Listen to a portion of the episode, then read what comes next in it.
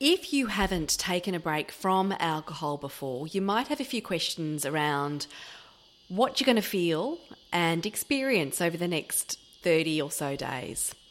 Now, I mentioned earlier that people who have been drinking consistently, moderately to high quantities, can have severe withdrawals to the extent that they need medical supervision to detox. And this relates to 10% of the population. Even if this is not you, you can still feel some discomfort emotionally and physically when drinking less or going alcohol-free, and I just wanted to prepare you for this. So this can last for 30 days. Our body needs 10 full days to fully detox and purge the alcohol from our system. And in fact, we actually need 30 days or more for a full recalibration of our system in terms of digestion, nutrition absorption, neural rebalancing. And we'll learn a bit more about that throughout this process. The big thing that people feel might be impacts to the quality of their sleep. Often people use alcohol to fall asleep. Sometimes you do it without really noticing. So you might be struggling to fall asleep and also struggling to maintain sleep. So you might wake up during the night. This can cause some people quite a lot of distress.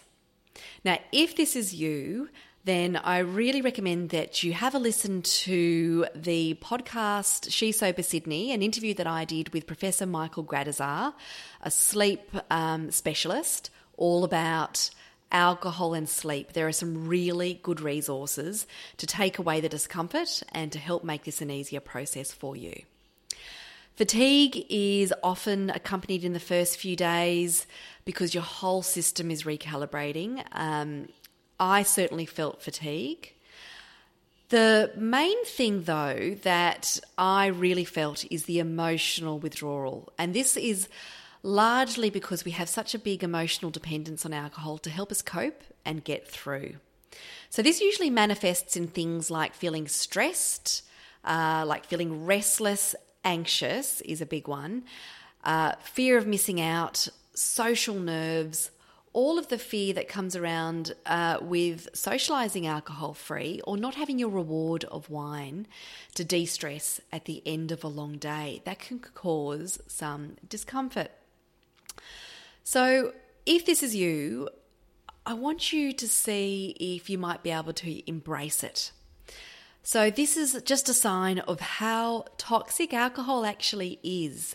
And all of this feelings of discomfort is your body purging alcohol from its system. It's alcohol losing its grip on all of the bits and pieces within the way you emotionally are attached to it and physically attached to it. And I tried to embrace it because it reminded me of exactly just how physically addictive and emotionally addictive and toxic alcohol is. Another way to look at it is if you don't stop this now and regain control of alcohol and drink less, your physical reaction is only going to get worse. So why not do it now?